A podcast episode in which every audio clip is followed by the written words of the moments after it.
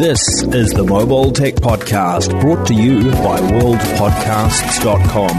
Now here's your host, Tank Girl Miriam Joire. Brought to you by Audible. Stay tuned for a special offer at the end of the show. Hi, and welcome to the Mobile Tech Podcast. I'm your host, Miriam Joire, and today is Thursday, July 15th, 2021, and my guest is the one, the only Adam Conway of XDA. Hi, Adam. How are you? I'm good. Thanks for having me. How are you? I'm doing pretty great. Thanks. So, you know, bunch of news this week, lots of leaks and rumors around Pixel, of course, intensifying, and OnePlus with the Nord 2, and Samsung because they have some event that they still haven't announced. Have they officially announced their event yet? I don't think they have because the only It's thing weird, I saw right? was a photoshopped fake invite Yeah. card. Yeah. Yeah, no, that's what I saw too. Anyway, so we have speculations around these we want to cover with you. But more importantly, Adam and I have used some of the same devices recently, and I just wanted to kind of get his feel for what he thought about them. He reviewed them both on XDA. One is the Red Magic 6R, which I also have, and the other one, believe it or not, is not a phone. It is is wearable, and it's the Huawei Watch Fit Elegant. And so I want to kind of get your feel for these two things. Yeah. What did you think of them? Let's start with the Red Magic 6R. All right. So the Red Magic 6R was interesting because I hadn't ever used a Red Magic device, and their their their parent company is Nubia, right? That's So right. Yeah. I haven't used any Nubia products either, other than like the the one that had like the small screen on the back. I tested that at MWC once. That was my only experience with um with them before. And the Red Magic 6R, what was interesting about that was the shoulder triggers in particular on the sides. Uh, but what ended up happening was when I bound them to different in-game controls and stuff, uh, I would be playing and my palm would cover the speaker on the bottom of the phone because Yeah. I'm pressing the shoulder triggers. And then when I'm, if I have a USB C dongle for listening to music or for playing games with wired audio, my hand was cramping trying to get around that. Um, so it was like I liked the idea of the shoulder triggers, but I found it was kind of nearly poorly executed. And then when I did stress testing on it, it was uh, getting very hot to the point it was burning my hands. So So it's so interesting that you bring all this up because I'm kind of uh, sad that you haven't had a chance to use a Red Magic phone before because they are really awesome phones for the money. You saw the software and you you experienced the bugginess and the bad translations and the horribleness that is Yeah. the Nubia slash Red Magic software. If you can get past that, their hardware has always been really solid. And if you're looking at purely a gaming device, you should do yourself a favor and try to get Red Magic sent you the six. I've bought Yeah. both right now, so I can use them side by side. And the 5G prior to that and the 3 prior to that, or the 3 series, there were several models I used and reviewed as well. And so I came into this on purpose not wanting to review a gaming phone. Like, you know, yeah, I wanted to review the 6R because I felt like it was going to be like an everyday gaming phone, like something that you Yeah. can use as a flagship for most stuff. And then you want to whip it out to do a game and it'll perform a little better with 144 hertz and with the shoulder buttons than like a Galaxy S21 Ultra would, right? That's kind of where I was Yeah. coming from. And I think if you look at it that way, then it makes sense. But yeah, all the things you're talking about, you know, sustained performance, you're not going to get that without the fan. And the fan really makes a difference in the 6 and the Yeah. 5G and the 3 prior to that. And you're not going to get, you know, a comfortable grip if you don't have a headphone jack.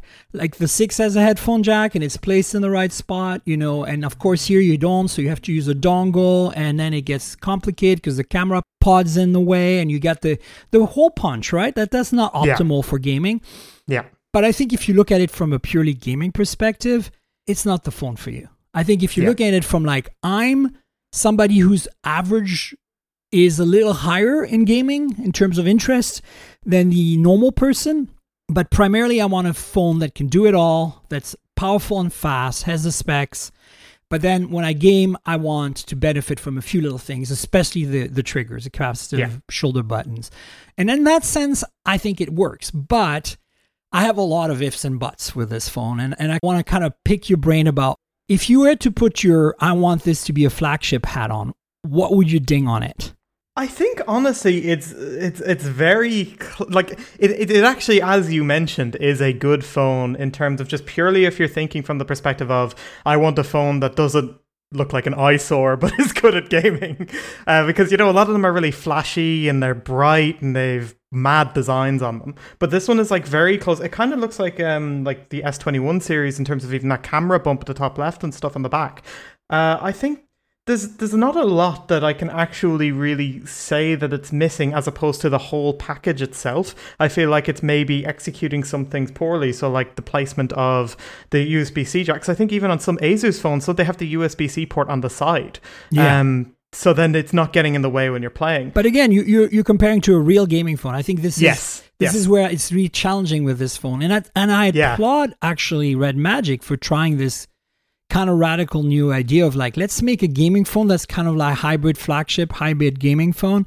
Because it's not optimal for either but it might serve some people. Like i would personally rather have this phone in my pocket than a 6 because the 6 is a monster. It's so big. Hmm.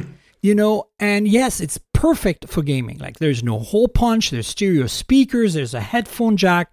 These are three things by the way that are i think demerits with the 6r it has mono speaker it has no headphone jack it has the punch hole the 6 has a bigger display with 165 hertz and it's it, trigger buttons and the fan so you're paying a Yeah. 100 us dollars more but you're getting a proper gaming phone. And I think honestly, with a hundred dollar difference on a four ninety nine to five ninety nine, I would spend the hundred dollars more if you were a gamer. Yeah. Considering an Asus ROG Phone Five or some Legion phone from Lenovo is going to cost you like probably like almost a thousand dollars, right? Yeah. Yeah. But then you look at the kind of the other opposite side of the story, and you're like, if you bought this phone, and, and, and I did actually, my first article about Red Magic was for Android Police, and I said, hear me out, folks. What if you bought the Red Magic 3 at the time as a flagship purely for its specs and price? You never used it for gaming. You just used it as a flagship. Would that be a good experience? And the takeaway was, nah, not Yeah. so much, but not also not no. Like, because the the performance is there.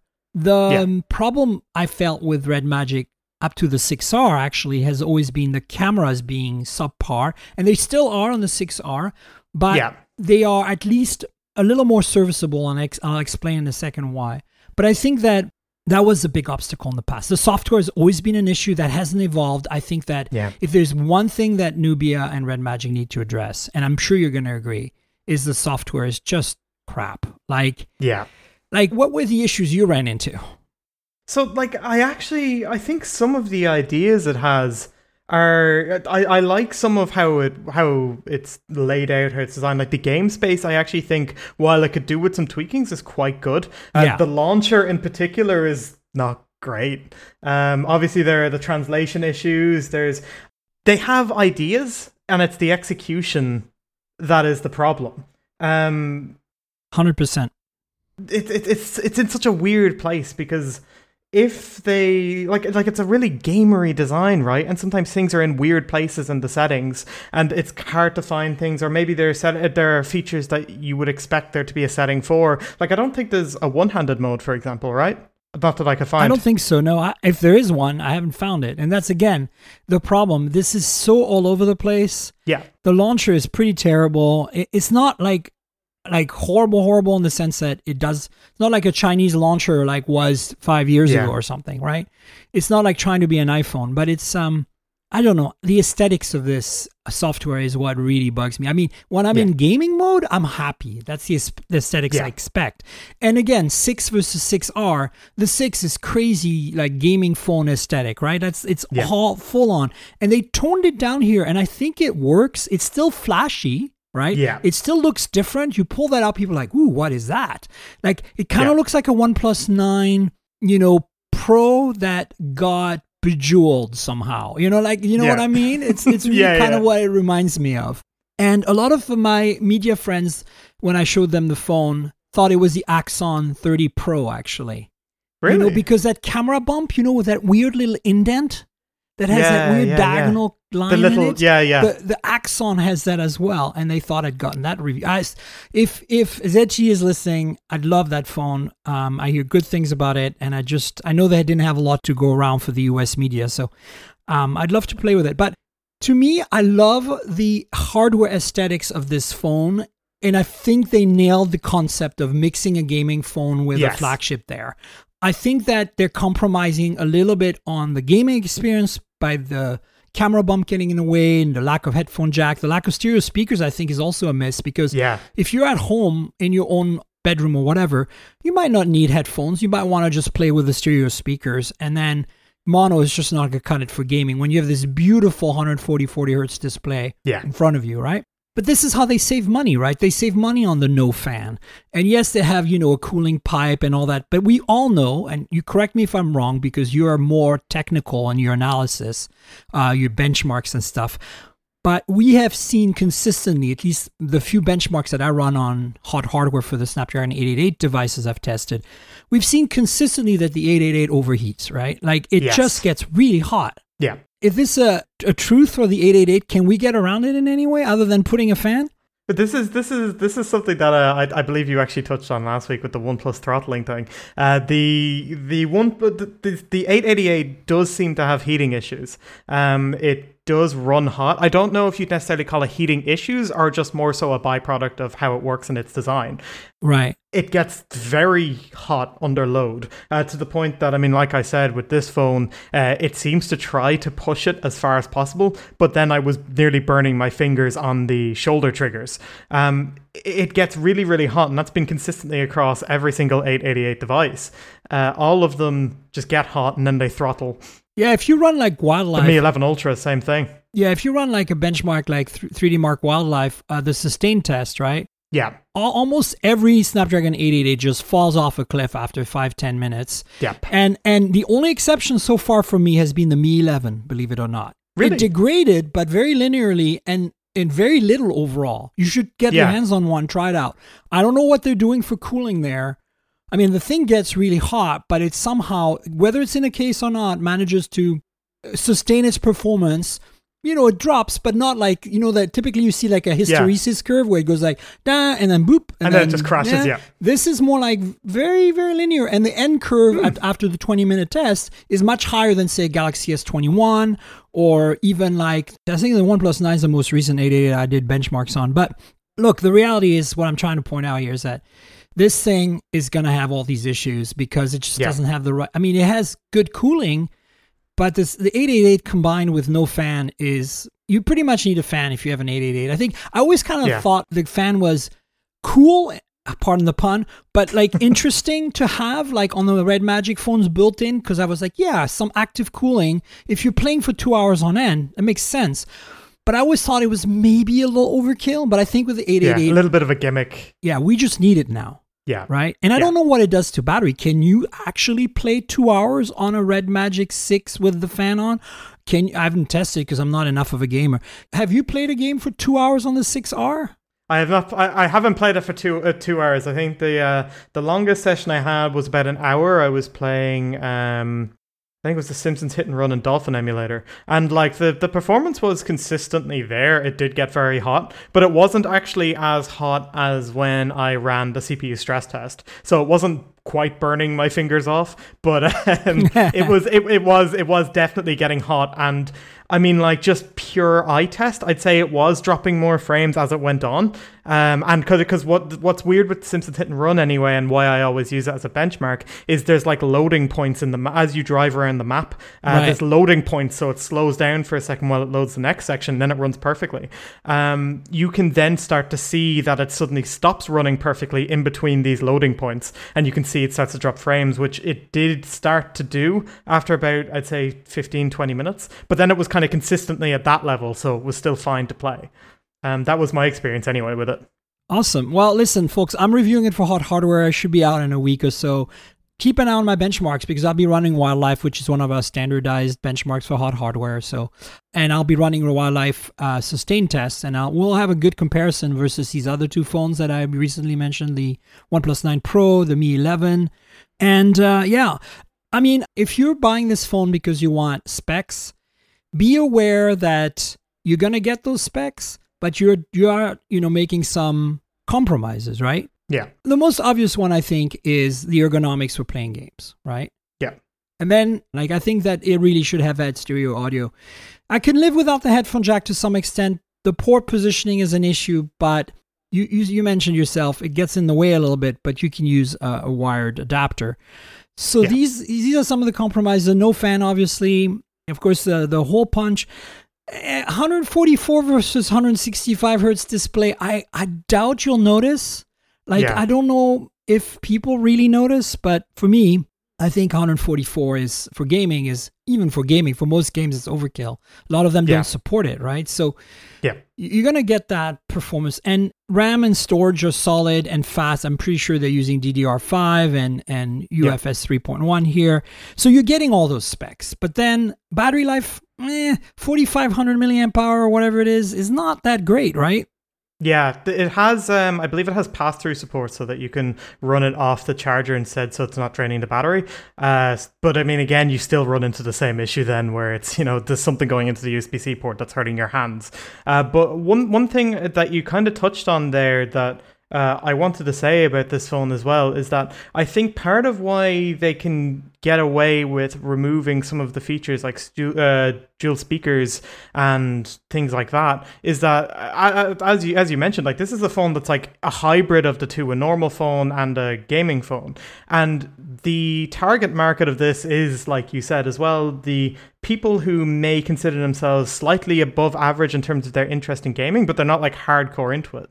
So maybe for those kind of people this phone actually fits the bill because they're not expecting all these super gaming features they just want to have a slightly more enhanced experience uh, yeah, and you're you're getting the triggers, right? So that's I Yeah. think a big improvement over a regular f- uh, non-gaming phone, and I think that's the thing Yeah. to keep in mind. A lot of people are very adamant that if they're gaming, that they want the trigger buttons, and if you don't get the trigger buttons, well, it's no fun. And in this Yeah. case, you're still getting like a phone that's a bit more compact, a bit more manageable in your pocket, and and doesn't scream gaming phone when you pull it out. But then you you know you start playing a game and you get those shoulder buttons and you get that 144 hertz refresh. So I think in that sense they they've nailed that. The software, as I said, is meh. The hardware is really well made. I want to point out that this is a 499 US dollar phone that is an aluminum and glass sandwich. There's no plastic here. This is properly done it's you know well made and that's refreshing to see because so many phones like OnePlus 9 plastic made frame you know Galaxy S21 plastic back. And I think that doesn't really matter to a lot of people. They put their phone in a case. But as someone who has reviewed every phone since 2005 almost it feels like at least every important phone I, I get really annoyed that we even got to a point at one point with the Moto G series where you could buy an, a glass and aluminum Moto G, like I think it was a G6 for 200, 250 US dollars. yeah No compromises in build quality. And then we went back to, you know, plastic everywhere. And I think Yeah. BBK is probably the worst offender here with the Oppo brand going all plastic on the Renos. Remember how nice and well made the early Reno phones were, all glass and aluminum. And now you buy the Reno 10X Zoom that was so yeah, good Exactly. I mean, the current Renos, don't get me wrong, they're really nice phones, but you touch them and you're like, what is this? It just feels like plastic wonderland. It feels like Fisher Price. Like they're very shiny Fisher Price. Like they have these rainbow finishes and like really cool. Yeah. Like don't get me wrong. Like I get the wow factor, but it just annoys me that they make compromises, especially since the Reno phones aren't really that cheap, even in Yeah. their own respective markets. They're somehow Oppo's managed to position themselves as a premium brand in India. When you look at their phones, you're like, there's nothing premium about this. The specs are pretty average. They're nice phones. The software is Yeah. good. The hardware is good, but it's not well made in terms of materials. And Yeah. that bothers me. Like, and now we're starting to see that kind of filter in OnePlus, right? Ah, I don't know. Like, I'm I'm still glad at least the Oppo Find X3 Pro was no compromise in terms of Yes. build and materials. It's good to know they still do it. But this phone, 499 gives you that fit and finish and it gives you those specs. You know, if you can live with the weird of software and some of the weird decisions around gaming, I think you'll be fine. I think what would stop me personally from using this phone as my daily driver, as a flagship, is the camera system. And I think it's not for lack of good hardware, actually. The Sony IMX 682 in there is a, you know, a detuned version of 686. But on this case, yes, you're not getting OIS because 499. Okay, I accept that. I don't like it. I accept it though. But more importantly, you're getting this detuned version. I think that the only difference is it, it can't do 8K, whatever. Like there's some restrictions on it. But it was some weird one that other flagship phones at the like with the 888 have. yeah, but basically the the 682 and the 686 are very similar in the same way as uh, the 586 and the 582 are very similar as well. And they're good sensors from Sony and I think I'm sure the optics are on par. You know, you get an ultra wide, it's nothing spectacular. You get a macro lens, eh, it's better than the macro lens on the uh, on the six because it's a five megapixel macro lens, but it has no autofocus, so it's completely useless.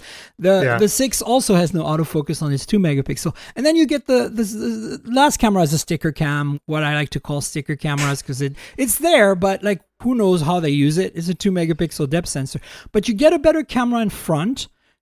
Are the results better? I mean, I'm talking about the hardware here right now. I think in terms of hardware, it hits the spot. It matches a good mid ranger for the cameras, but the software is a complete mess. Like, Yeah. it doesn't have a good imaging pipeline. They don't know how to process these images. And the camera app, oh my God. yeah. Can I ask you what you think of that? Because it just drives me nuts. I, I see. Like it's it's fine for a point and shoot, and that's about it. that's about all Well, it I would argue that it's not because here's the problem you can't get to the ultra wide until you go to pro mode. yeah, you're right. Actually, But okay, get this. This has been an issue since the Red Magic 3. I told the Red Magic PR folks, I said, you know, look, I know it's your first phone with an ultra wide, but why is the ultra wide only available in pro mode? And also, why doesn't it do HDR? Because in pro mode, there's no HDR. You know what I'm saying? Yeah, yeah, yeah, yeah. And they're like, uh, well, you know, like they're scratching their head, like virtually scratching their head in their email and going, ah, whoa, we don't know. Uh. So I was like, okay, can you fix that for next time? Red Magic 5G comes out, same problem. Red Magic Yeah. 6 comes out, same problem. Red Magic 6R comes out. You'd think that with this phone, this was their chance, right? They're like, okay, we're making Yeah. a mainstream gaming phone. that's actually insanity. No, but here's the funny thing, Adam.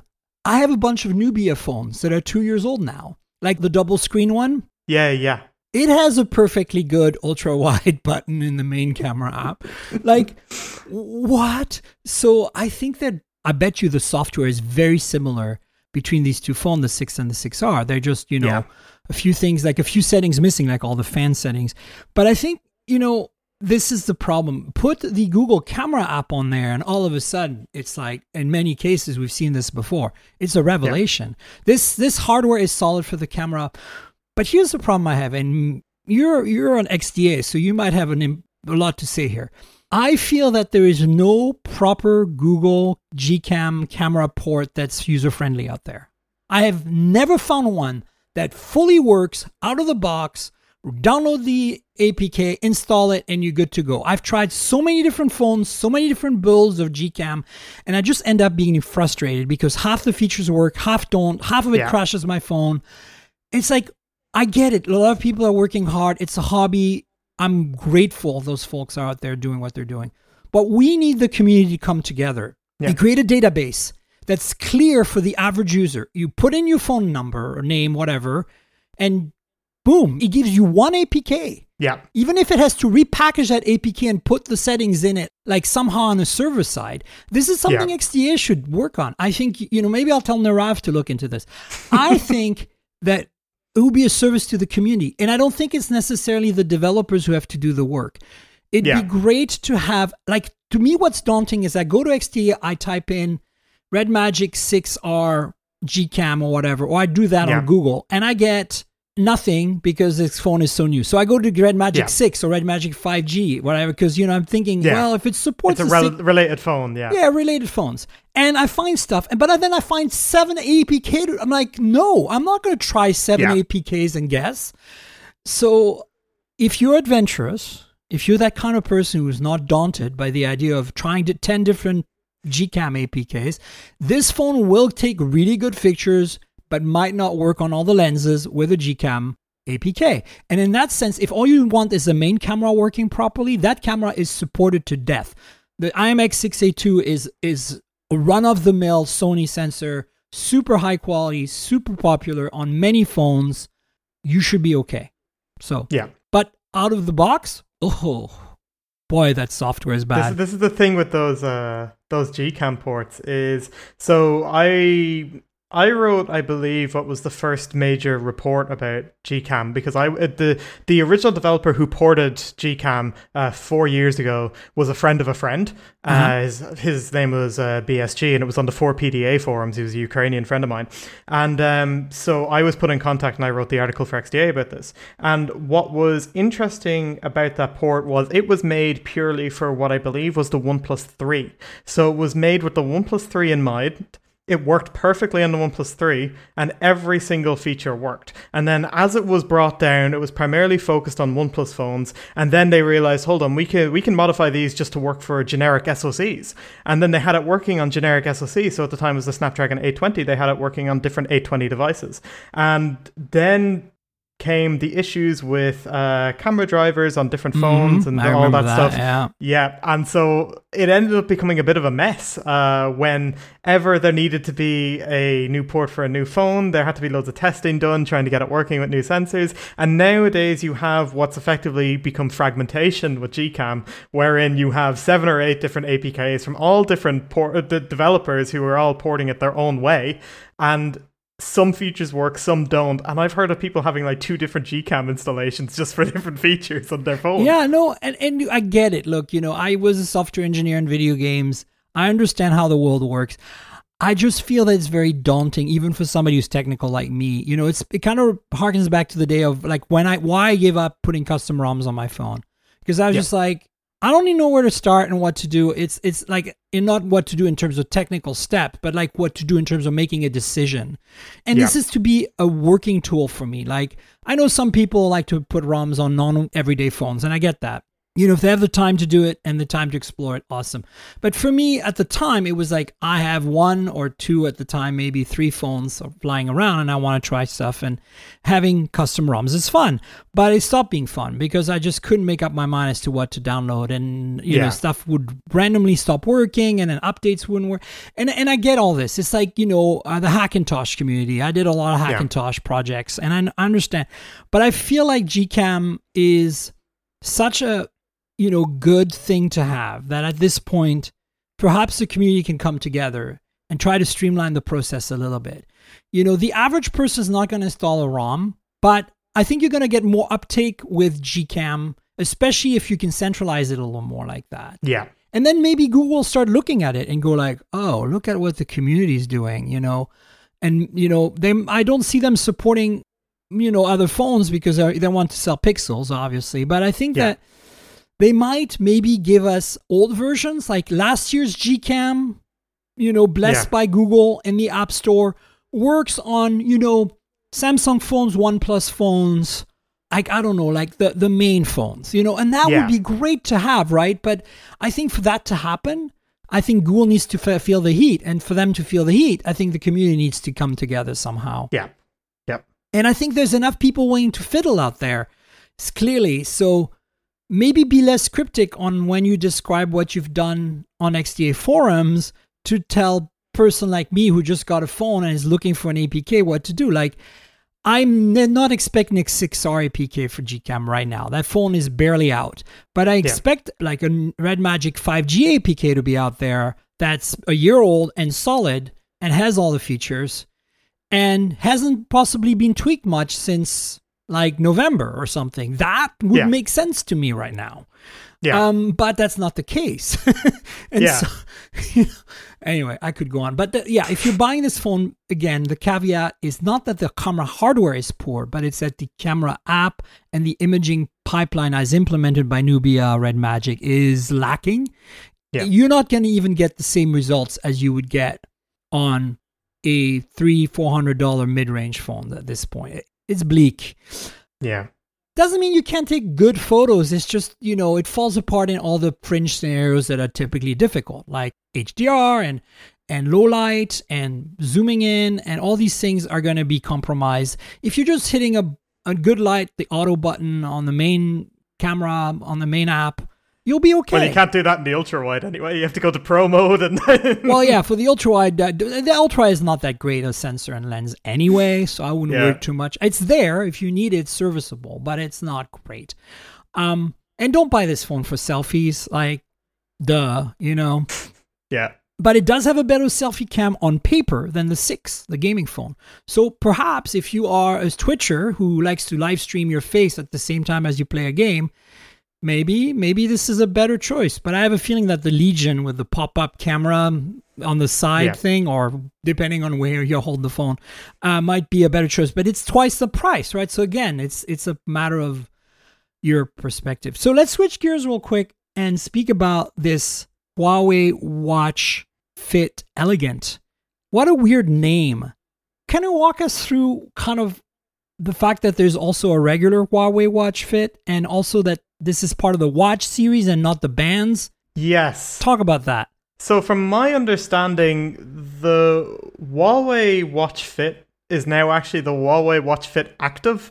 Um, Okay. So the the I, I mentioned this in my review because that's that's what I was told by PR anyway when I reached out because I was very confused about the uh, the naming scheme for this. Uh, it seems to just be the Huawei Watch Fit, so the Watch Fit Active with more premium materials. That's that's what I was told, and it's a more focus on being. Uh, as, as in the name, elegant design. Uh, so it's more to be a fashion product with some fitness band features than actually necessarily a fitness band in and of itself.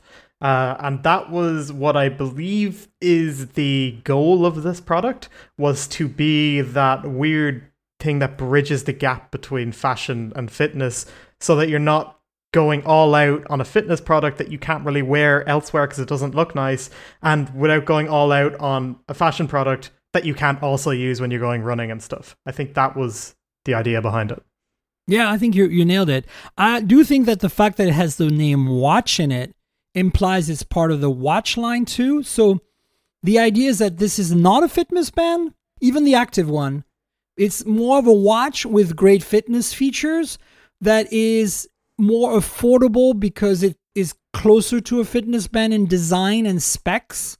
That's Yeah. kind of the feeling. So in, in a way, they've created a new category because I don't know if you had a chance to play with like the Huawei Band Five, or I think they have the, they have now have the Band Six or something. But those things are great. I did get to use one, Like yeah. they're just as good as this uh, Watch Fit model, but smaller and a smaller screen, and they're really purely, I think, a fitness band. And for some people, they wear this all day because they don't use it for notifications or tell, even telling the time. They just want to keep track of their steps and exercise and stuff. But this is a little more. This has a big enough display that you can use it as a watch. You can use it to tell time. It's more readable. It's no, it's n- not very bright. I mean, it's a lot of smartwatches are not very bright in direct sunlight. That's that's always the case, especially here in California. But I think that it's manageable. It's it's it's fine.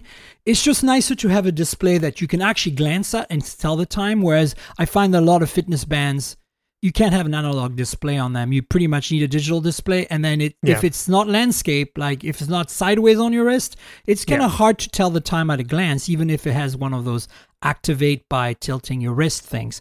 So this thing, I feel like, is the best compromise between a proper smartwatch and a fitness band. And it incorporates some smartwatch features like notifications, but it doesn't do them very well. You can't, they're not actionable in any way. It's very much like the OnePlus watch that I reviewed. In fact, it's very much like any Huawei band. If you've ever used any Huawei or Honor band of any kind, this Huawei Watch Fit Elegant is exactly the same interface, pretty much. There's a button which you don't get on the uh, on the bands. On the bands, there's a like, capacitive home button in the front, but this has a, Yeah. a- an actual physical button on the side. So the interface is slightly reworked for that, but it's all gestures. And honestly, I love it. I think it's really well done. The battery life is phenomenal. I have the always on display turned on, and even with the always on display, I'm still going three, four days. Yeah. And that's the other thing. You have an always on display, which you don't get an option on their bands. And I like my watches to always tell the time, even though they're sitting idle there on my desk off of my wrist doing nothing. I'm one of those people. I will wear out that OLED and buy a new fitness band two years down the road. I don't care. Because Yeah. they're cheap. How much is this? I think it's 120 euro off the top of my head, somewhere around that price range. It's Yeah. um not not the worst. Like they're way more expensive fitness bands. Right. And so if you want the metal case and that's something that looks and feels a little more premium, I suggest you buy this elegant version. And if you want the more affordable model, buy the plastic version, right?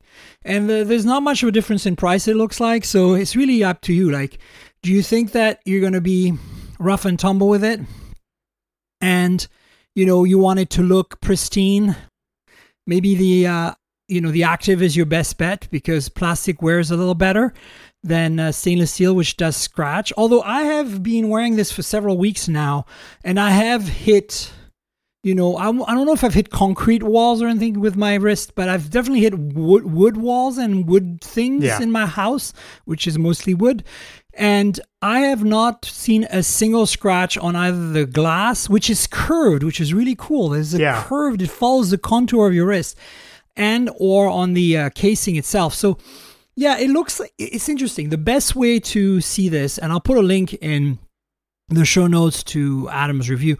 But the best way to think of this is imagine an Apple Watch that's slightly thinner and elongated, so lengthwise. So take the rectangle of the Apple Watch and stretch it to more of a rectangle. And that's essentially the cosmetic design of this watch. And of course, remove the crown, keep that Yeah. single button. And that's what you get. And it's actually a pretty nice, I think it's very, not just elegant because it is the elegant model, but even the active, I think it's a really good looking design. I think that it is less fitness bandy and more watchy, which is why I guess they put that in a watch category. And the more display real estate, I think it's an interesting take on either a smartwatch or a fitness band. Yeah, like the the thing that I really liked about it was, and I guess LiteOS has done this weird thing with me where it has grown on me over the years. I remember I used to have the original Huawei watch, which had Wear OS on it. Oh, I love that watch so much. Yeah, I, I loved it. I was a huge, huge fan of it. And then I reviewed, I think it was the Huawei Watch GT2e a, a long while after. And I switched to it and I was like, what what is this? Like, this is LiteOS, there's nothing on it. Uh, and over time, it has grown on me because I'm kind of, I can see the benefits of, well, it being light. Like, there's, it has all the features that you need in the sense of like for fitness tracking etc and sure n- notifications not being actionable is actually something that really annoys me uh, i mainly keep the watch actually in do not disturb mode most of the time because otherwise Yeah. it's just vibrating and it's like i can't do anything with the notifications so There's no point. yeah, and, and it's 100%. it's it's things like that that um while I guess those are useful, nearly all the other features are at least well fleshed out and are actually useful. So the GPS tracking, for example, I've been using this when I go out on walks and stuff. Uh, tracks perfectly fine outdoors. Uh, I've been using it for step counting and all the sleep tracking and even the stress monitoring thing is more just kind of a thing I look at to kind of go, what? How did it get? That I was highly stressed there when I was sleeping, things like that. So, Yeah.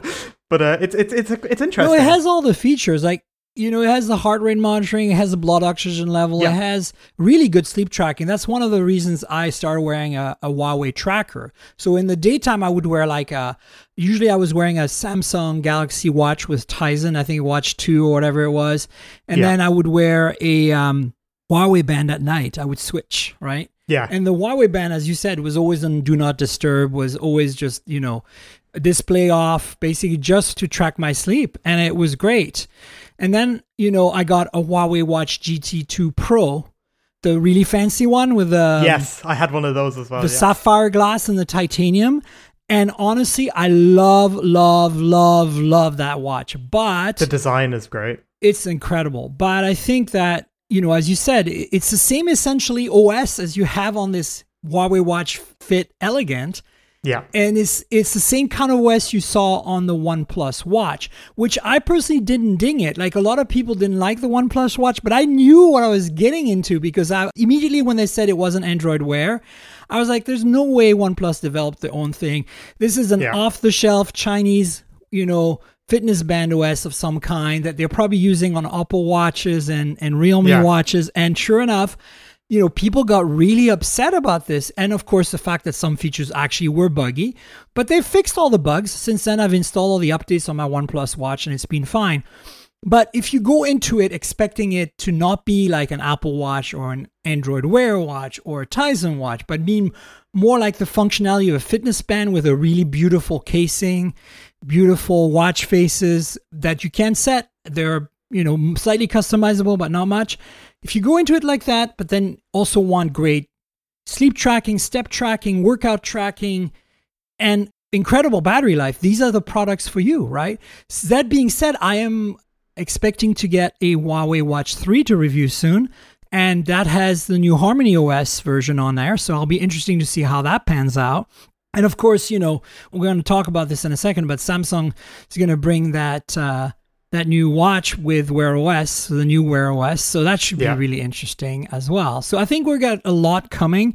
Uh, that's very exciting. I've really enjoyed Tizen from Samsung on my watches, but because it doesn't fully integrate with Google, you know, I'm a, such a Google user. Like having Assistant on my wrist is always nice. But Wear OS was always kind of terrible in my opinion, and Tizen was better, but Tizen didn't give me the functionality I wanted. But the battery life was better as well. So like, if they can marry the Yeah. two, I'm in, right? Yeah. So that's kind of kind of where I'm at with all this. But in the meantime, I'm very happy with this, and I wear it almost every day because now I sleep in it because it's got the sleep tracking I love. Yep. And I wear it during the day for my step tracking. But I actually have notifications turned on on this, and I find Oh. it that I'm filtering just a few, and it's just great because it's like I get the few that I need. I get my phone calls, which I always miss yeah. and it's good enough. And I put it manually in do not disturb at night. I just like have the habit Yeah, now of yeah. just turning it on. And it works out pretty well. I've got the always on display on mine. So my battery life is not a week, but it's more like three, four days, you know?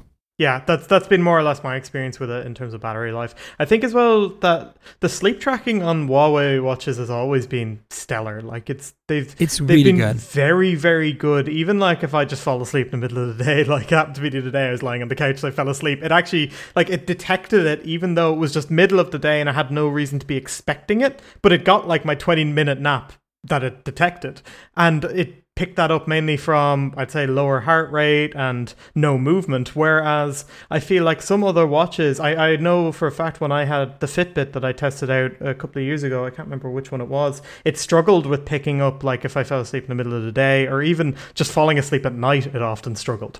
Uh, so that's the thing. Yeah, no, I, I think you're 100% right. I've tried so many different watches so far, and none of them match the Huawei bands or the Huawei Watch GTs, at least. Yep. in terms of sleep tracking performance. It's tremendous. And I would add that Apple has a long, long way to go here. Like, you pretty much have to install third party apps on Apple Watch if you want to get something that comes close to auto tracking. Like, the fact that Apple still forces you to set a go to bed time and wake up time to kind of force you into a regular pattern. I get it. Like, medically, that makes sense. Like, you want Yeah. to have a regular sleep pattern. That is not the reality we all live in, okay? As you said, I should be able to feel exhausted since we all work at home. A lot of us do. While we are, those of us who are in tech media at least, you know, like I just want to lie down. I just lie on my bed for 20 minutes, have a power nap, and I want that watch to keep track of that. And guess what? It does. And like that should be normal. Like the fact that Apple hasn't been able to figure this out just blows my mind. Yeah. No, it's it's insanity. Like it's it's such like a basic feature you would think, but All right, we got a bunch of news we should go through real quick. There are leaks, there are rumors, there's some news. We've seen a leak of the Pixel 6 and 6 Pro. So, what are your thoughts on this? Uh, I think Google has been doing weird things with the Pixel line. I think the rumored Pixel 5a, like I know this is the 6 and 6 Pro, but the rumored Pixel 5a confuses the hell out of me. The Pixel 4a 5G and then the Pixel 5 were so similar that as well that it just confused me too. I didn't get really what they were going for. I think the Pixel 6 and the 6 Pro, they clearly have an actual differentiation between the two that makes sense that if this is what materializes and if these specs etc are correct.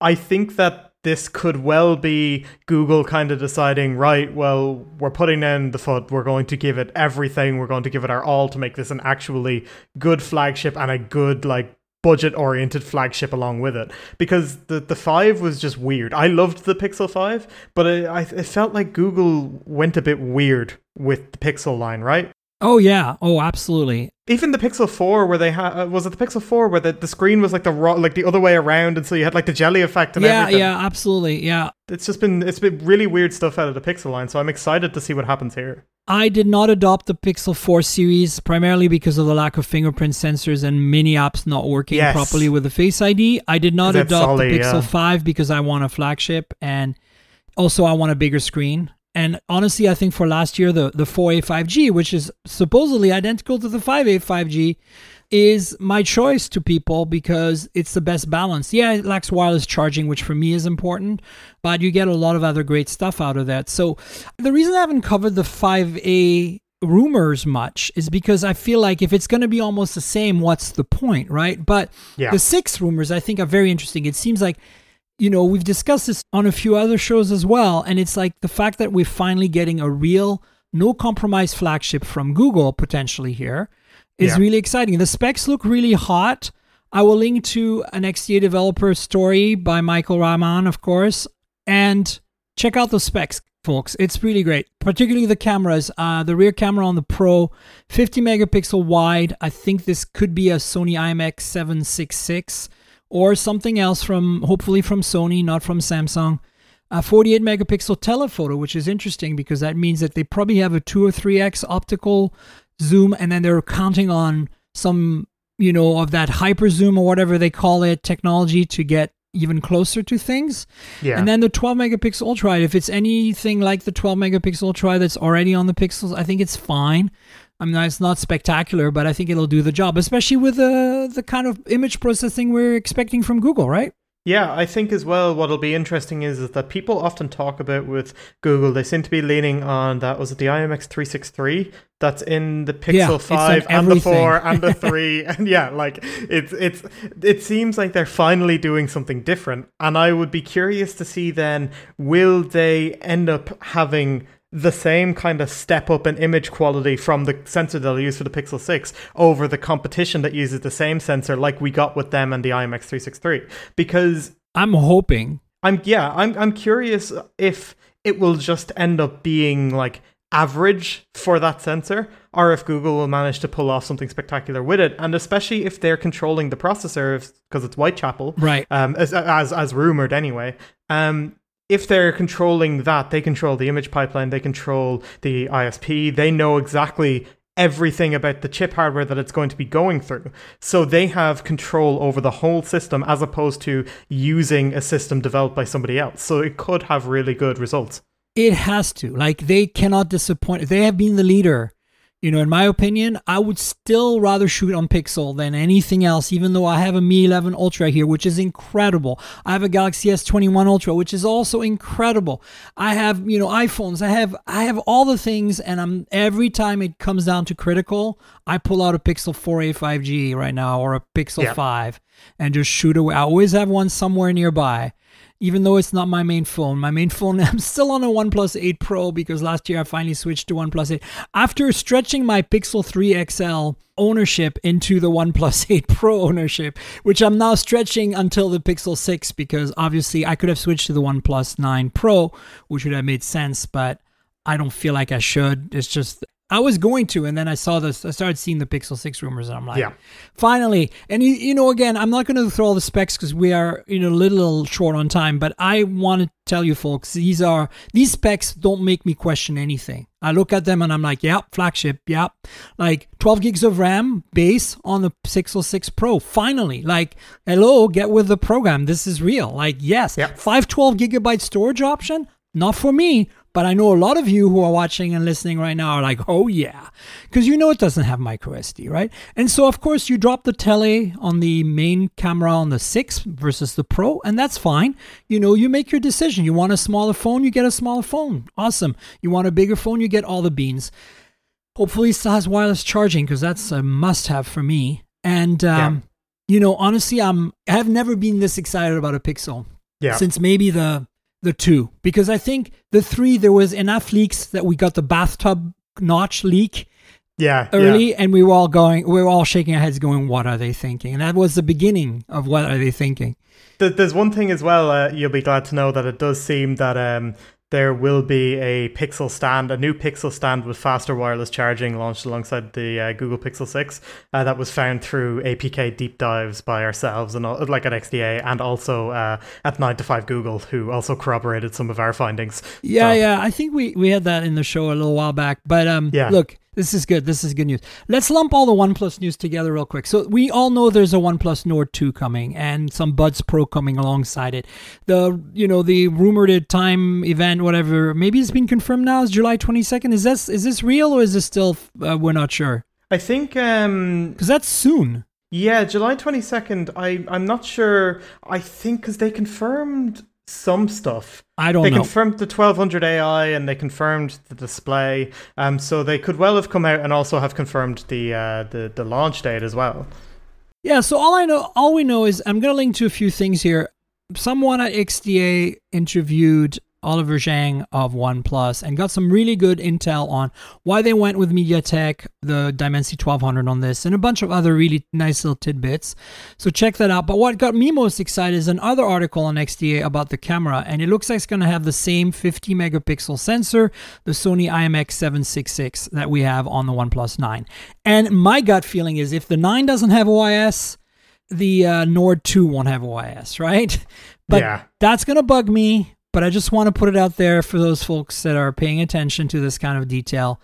It's going to be problematic, but it doesn't mean it's going to be bad. So keep an eye on that. I think you know we're not going to get this Nord in North America. The Nord in North America is is about the cheap phones, right? The affordable phones like the Nord N200 5G I recently reviewed. So you know it's unfortunate. I don't know if we're going to get to review this phone in North America. I haven't heard anything from OnePlus, and they're very close to me, so I'm surprised that indicates that North American media are not going to get access to this phone, unfortunately. I did get to review the OnePlus Nord last year. They sent me one with the very clear caveat that it wasn't coming to the US, or at the time it was a Nord will be coming to the US of some yeah. kind, but not this one. So we were kind of hooked at that point, and then we got disappointed. yeah. But um, this looks like it will be a solid update, and and I think I felt the Nord last year was such a great phone for the money that I really hope they can continue. I want to see a glimmer of OnePlus's old ways, you know, coming yeah. through so some of their products. We know their flagship line is now their flagship line. By the way, another news story I didn't put in the show notes, but I will add, is uh, that the OnePlus 9 Pro base model is not coming to the US and Canada for sure now. So, oh, I saw that, yeah. If you have been waiting for that slightly more cost effective OnePlus 9 Pro, go buy the big one because that's that's you know or wait for the pixel 6 and call it a day is what i say if you want a true enthusiast phone that's going to be it i feel but look OnePlus is going to continue making great flagship and compete more and more with Samsung at the high end. They're going to continue making really nice, really, really worthy, at least for North America's market, not for yeah. India, because that's where they have Oppo and they have Realme. But for this market, they're going to continue making really accessible, really good affordable Nord N series phones. You're not going to get this Nord 2 here, but in some markets, that middle ground flagship killer ish product is going to exist in the regular Nord. And I yeah. think that's good to see. I'm kind of hoping and or glad that Pete Lau is realizing that there was a bit of a misstep here maybe in messaging. Yes and that they're maybe rectifying this with these products. And their buds have been great. The buds regular I love. The yes, buds Z are good too. And the buds pro, if they're any good, I'm going to be. I would I would bet right now that they're going to be pretty great. So maybe the buds will come to the US. Who knows? I'm going to actually ping OnePlus and see what's going on with all this. So stay yeah. tuned, folks. So that's it for the OnePlus stuff. And then of course we need to talk about Samsung because well, okay. So the the August 11th date is still a rumor, but there, almost everything has been spilled now for what's going to be announced at Unpacked, right? Yeah. Yep. Uh, has even been um, if you look at some of the stuff that got leaked, it was actually DMCA'd as well by Samsung, which basically confirms that it's real. Not that there was any doubt it was evleaks anyway, but now it's it, it it's nearly official in the sense of it's getting taken down by Samsung, which is just crazy that there's so much having been leaked about the event. It's allegedly coming in August 11th. Uh, there's no reason to believe it's not, and there's still no official announcement. And typically, I was looking at previous years, it was around now or even last week would have been when, like early to mid July, they'd announce Yeah, it. they usually have a couple of weeks at least. It may be more than that buffer between. Yeah. So, I mean, it's clearly going to be a virtual event. I have a feeling that the reason they're not out to us media yet with it is because they don't expect us to go anywhere for it. Yeah. Here's the YouTube link. yeah, we'd have to start having to plan. So, Galaxy Z Fold 3, thinner, under display camera in the front. But we, you know, these are like some of the highlights. We know everything else is pretty much the same. Snapdragon 888, of course you know, more better cameras, etc. Z Flip 3, bigger front display, 888, but basically the same. Maybe slightly more compact design as last year. Great phones, the flips last year, so hopefully this will continue. Don't expect more than two cameras in the front though. Uh, I mean, in the back, but it's the front one. It's full. Oh, this is getting complicated. Okay, Galaxy Watch 4, of course. Galaxy Watch 4 Classic. Galaxy Buds 2. So the Buds 2 are interesting because it seems they've really come out with a lot of buds in a short time. Like last year was like three different sets, right? Yeah. It's like really mudding the waters for me. It's like I don't understand why they're doing it like you know, look at Apple. They have two sets and it's pretty straightforward. You get the nice ones or you get the cheap Yeah. ones, you know? Like I feel like you're you're walking into a minefield when you go out there with the intent on buying some Galaxy Buds. Somebody told me they had a pair of Galaxy Buds and they told me which ones they had. And I had to look up which those were because I was like, are they the good ones? Are they the bad ones? Are they the middle ones? Which are they? Do they? have ANC? Do those not have ANC? Do those, Yeah. those have rubber tips or you know silicone tips or do those not? Like you just don't know. It's like a lottery at this point. yeah, it's so confusing. Ugh. Anyway, so expect more buds. All right, let's see what else we got here. Oh, this is a good rumor. It's kind of come and gone. We've heard it back in April already once, and that was the Galaxy S22 with a 200 megapixel sensor from Samsung and an Yes. Olympus branding, at least, or partnership or tie in, or think Hasselblad and OnePlus. I wouldn't expect more than that, frankly. Yeah, Right? no, that's that's the thing with a lot of these a lot of these partnerships is I have very rarely actually seen some seen something good come out of them. I think what Huawei and Leica Yes. might have actually been good. That was Uh, good. Yeah, and then Vivo and Zeiss. It took a while, though. Remember, you know, the P9 was the first Leica partnership.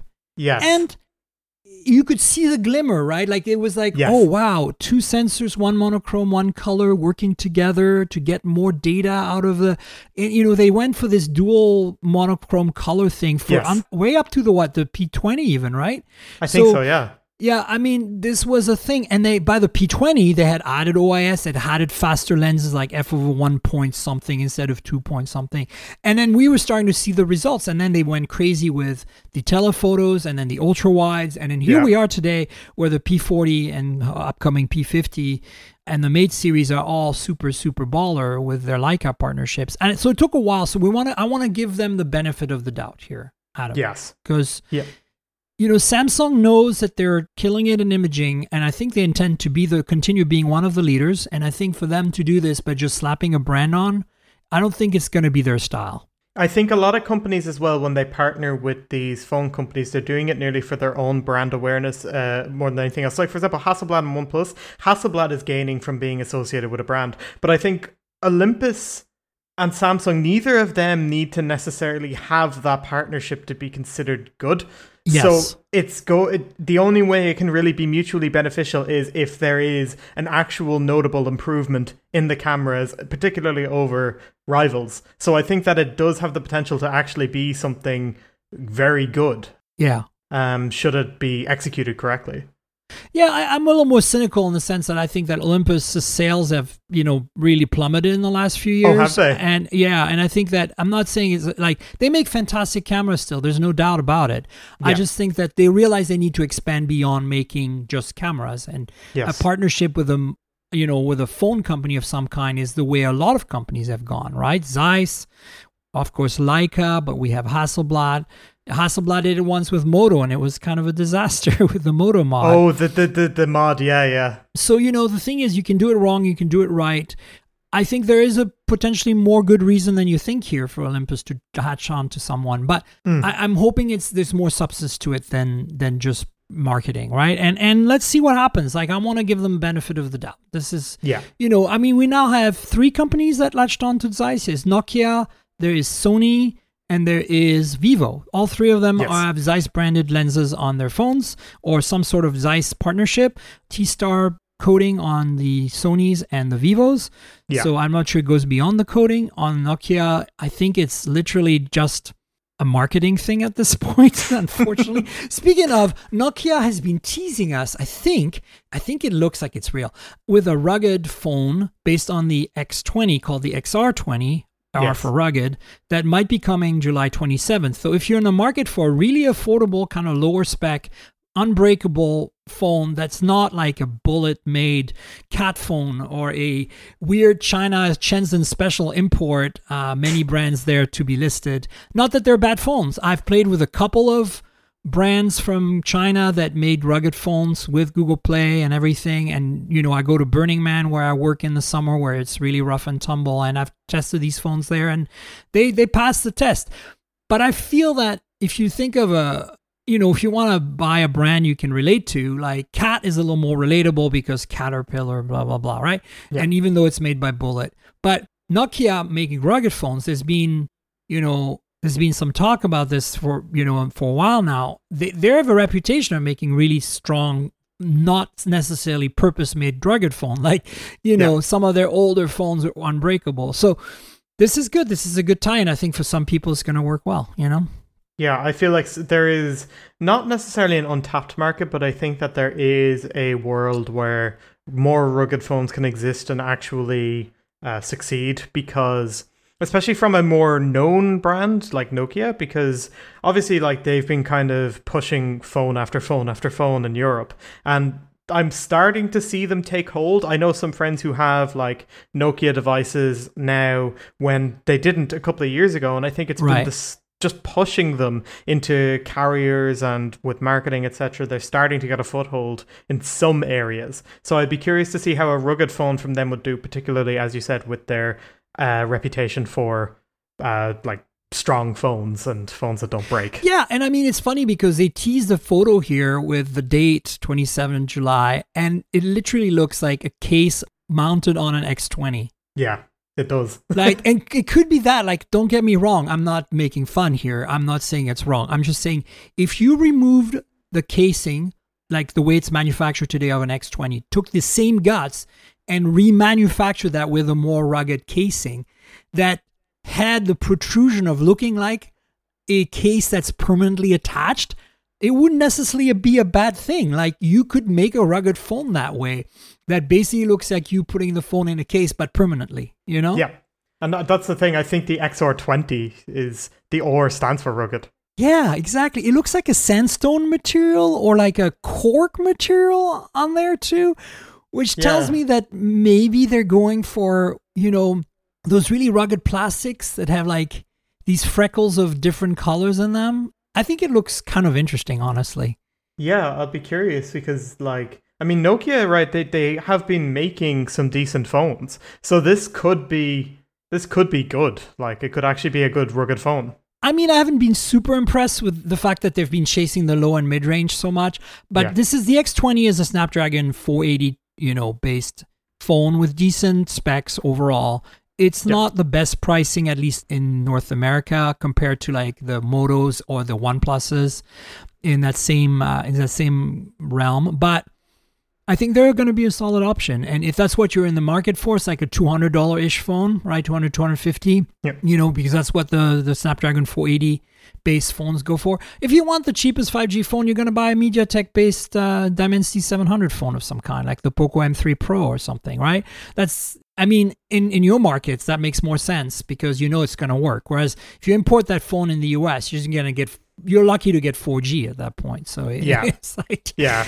The band support, the band support on all these phones that you import in Europe is genu is generally perfectly fine. And then I hear from US friends who are like, "I'm so jealous that you can actually use that phone." Like Xiaomi phones, this always happens where they just, uh, from what I hear, ninety percent of them won't actually work in the US. So yeah, I mean they do work, but you sometimes get relegated to 3G, which is sad. Like I, yeah, my favorite flagship of 2021 so far is the Oppo Find X3 Pro, yes, and I wish I could daily drive that, but the lack of band support is traumatic almost at this point. That's actually that's actually my daily driver. Um, Oh, I switched I'm back to it jealous. after the Mi 11 Ultra. It's so good. Such a great phone. yeah, Like, forget the OnePlus 9 Pro. This is the phone to get, in my opinion. I mean, the price difference is radical, but, you Yeah. know, since I have one and I didn't pay for it, you know, that's kind of what I'm looking at.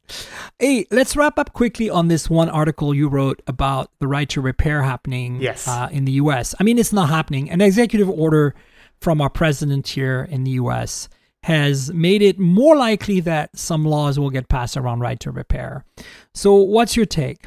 Well, it, it's when I was writing about this, and I was talking to a friend of mine at XDA, Zachary Wander. Um, I wa he was telling me about some of the stuff like with warranties with Samsung and repairs and everything, and it has blown my mind how nearly anti-consumer a lot of these laws in the US are. Because for me, I can go out, I can buy a phone screen, and maybe it's from a third-party seller or whatever, but I can still buy it and repair it, and then nine times out of ten in the EU as well, if you can prove that whatever change you made didn't actually break the phone and it was something else, they're still uh, obliged under warranty to fix it. Whereas here, it, it it's weird in the US that there is no, uh, there hasn't really been any protections for consumers like that in any regard for making repairs. You go up to the manufacturer, you get it changed, that's it. You don't have a choice to go to an independent repair store, which may be cheaper. You don't have the option to make the replacement yourself if you have the skills. You only can go to the manufacturer, and that's it. And I think that overall, given that the US is as influential as it is, I think that depending on how progressive these laws are for the right to repair, it can have ramifications on the rest of the world, particularly in Europe, where, I mean, like some of these laws are good in Europe, but there's still no full right to repair that is potentially being suggested here that you could see being very good for even environmental reasons, uh, where people can then go and replace a part in their phone rather than going out and buying a new one. And this is something that hopefully will materialize because, like you said, it's an executive order. It doesn't necessarily have to happen, or it may take a long time. It's a step in the right direction. It's it's Yes. a hat tip from our government to say we are aware of this problem and we want to find a middle ground that works for everyone. Because there's Yes. no doubt in my mind that the U.S. government, even though we have a I think a better government now finally is still you know pro business and pro corporation. So they you know they understand both sides, and I think I want to see a middle ground. I also do believe that there are some issues around. I have had iPhones replaced with parts that were subpar.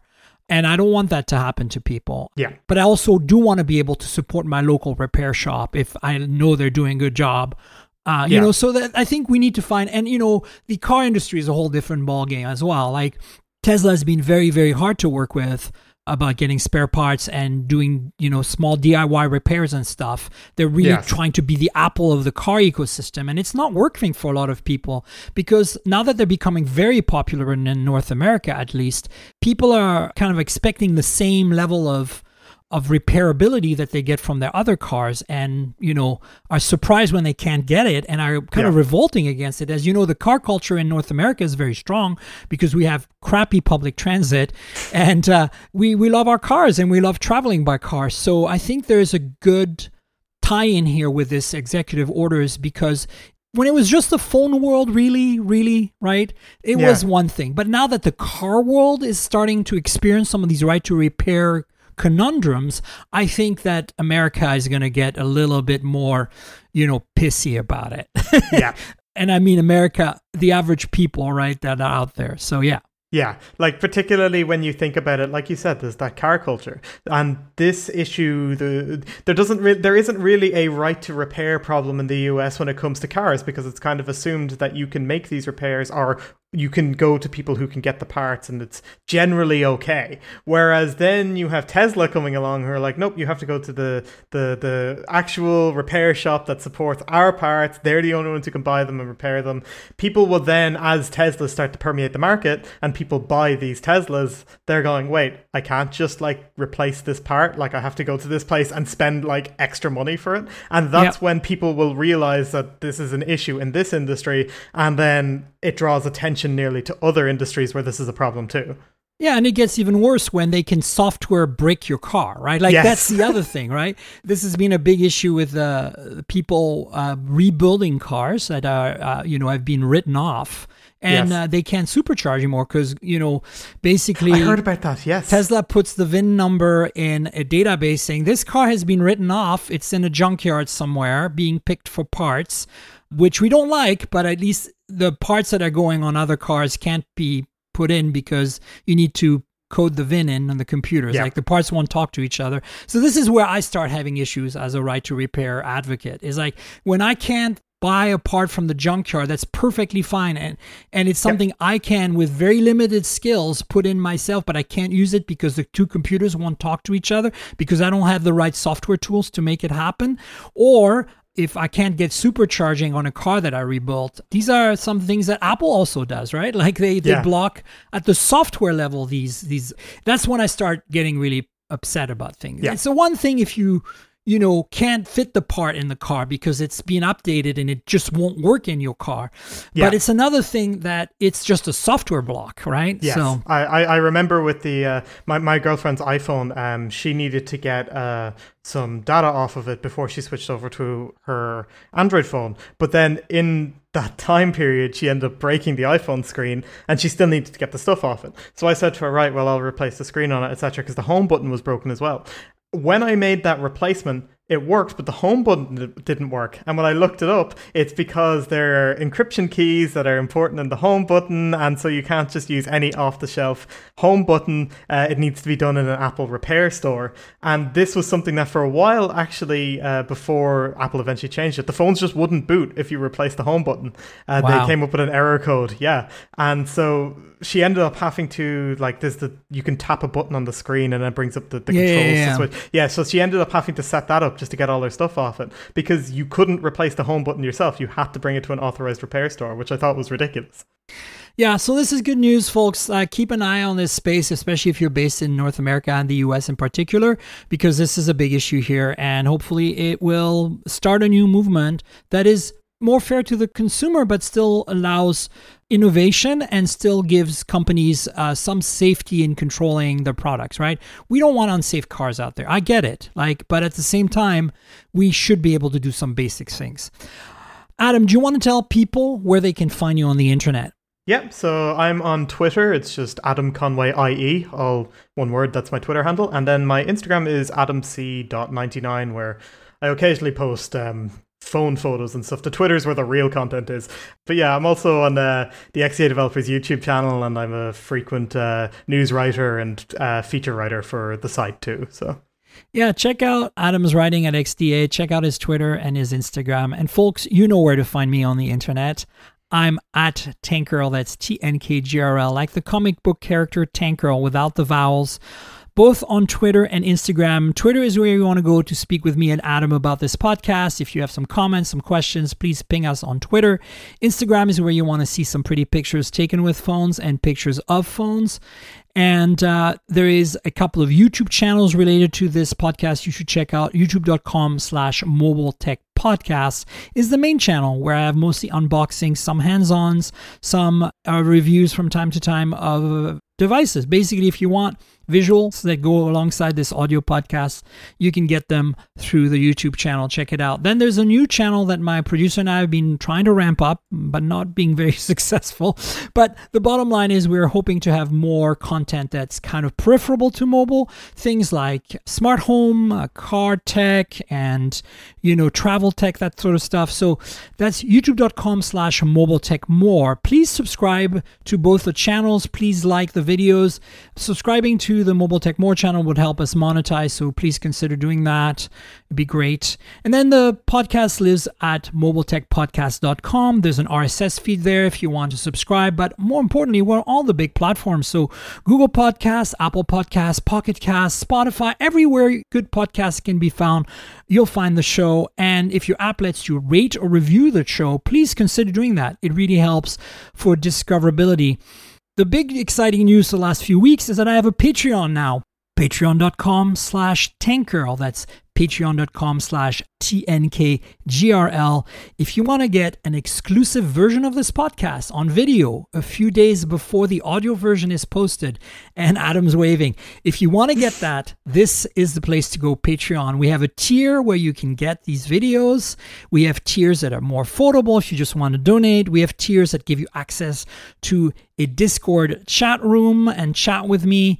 So check it out, patreon.com slash TNKGRL. I want to thank Paul L for being our new patron this week. Thanks so much for contributing. And uh, yeah, so folks, check it out, patreon.com slash tankgirl. Go there and help.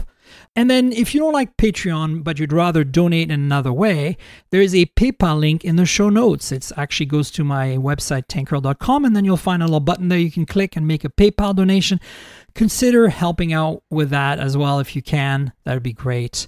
Finally, I want to thank our sponsor, Audible. Audible has been with the show since the early days and they're a wonderful sponsor. You can help them help us, or you can help us by helping them. There's basically a deal 30 day free trial. And you get to keep a book at the end if you want that. Check it out. audibletrial.com slash mobile tech is the URL. That's audibletrial.com slash mobile tech. So, what is Audible? Well, you know, it's the audiobook platform of choice. So, consider checking them out because if you like me and you like to read books, but instead you want to listen to them, you know, because your eyes are tired, maybe you're on driving all day on a road trip or whatever, you know, this is a great platform for that. Audible has you covered. They have an incredible selection of books. Lots of books are read by the authors. Some of them are totally these epic long reads, just like a real book. You know, you listen two hours at a time, you put it down for a little while, you come back the next day, listen to another hour. It's like, you know, you kind of something to look forward to. It's kind of fun anticipation. But if you're not into long form stuff, they also have some shorter things like podcasts, short stories lots of content. So check out Audible. They're wonderful. If you like books, you really owe yourself an Audible account if you don't already have one. audibletrial.com slash mobile tech and i want to thank audible again for being a long time sponsor and adam thank you for being on the show i appreciate you coming thank you very much for having me yeah, it was fun. We'll have you on again at some point in the future. And folks, you know we'll have a podcast next week, so stay tuned for that. Until then, cheers, everybody. This has been the Mobile Tech Podcast with Tank Girl, proudly presented by worldpodcasts.com. You can visit us online at mobiletechpodcast.com.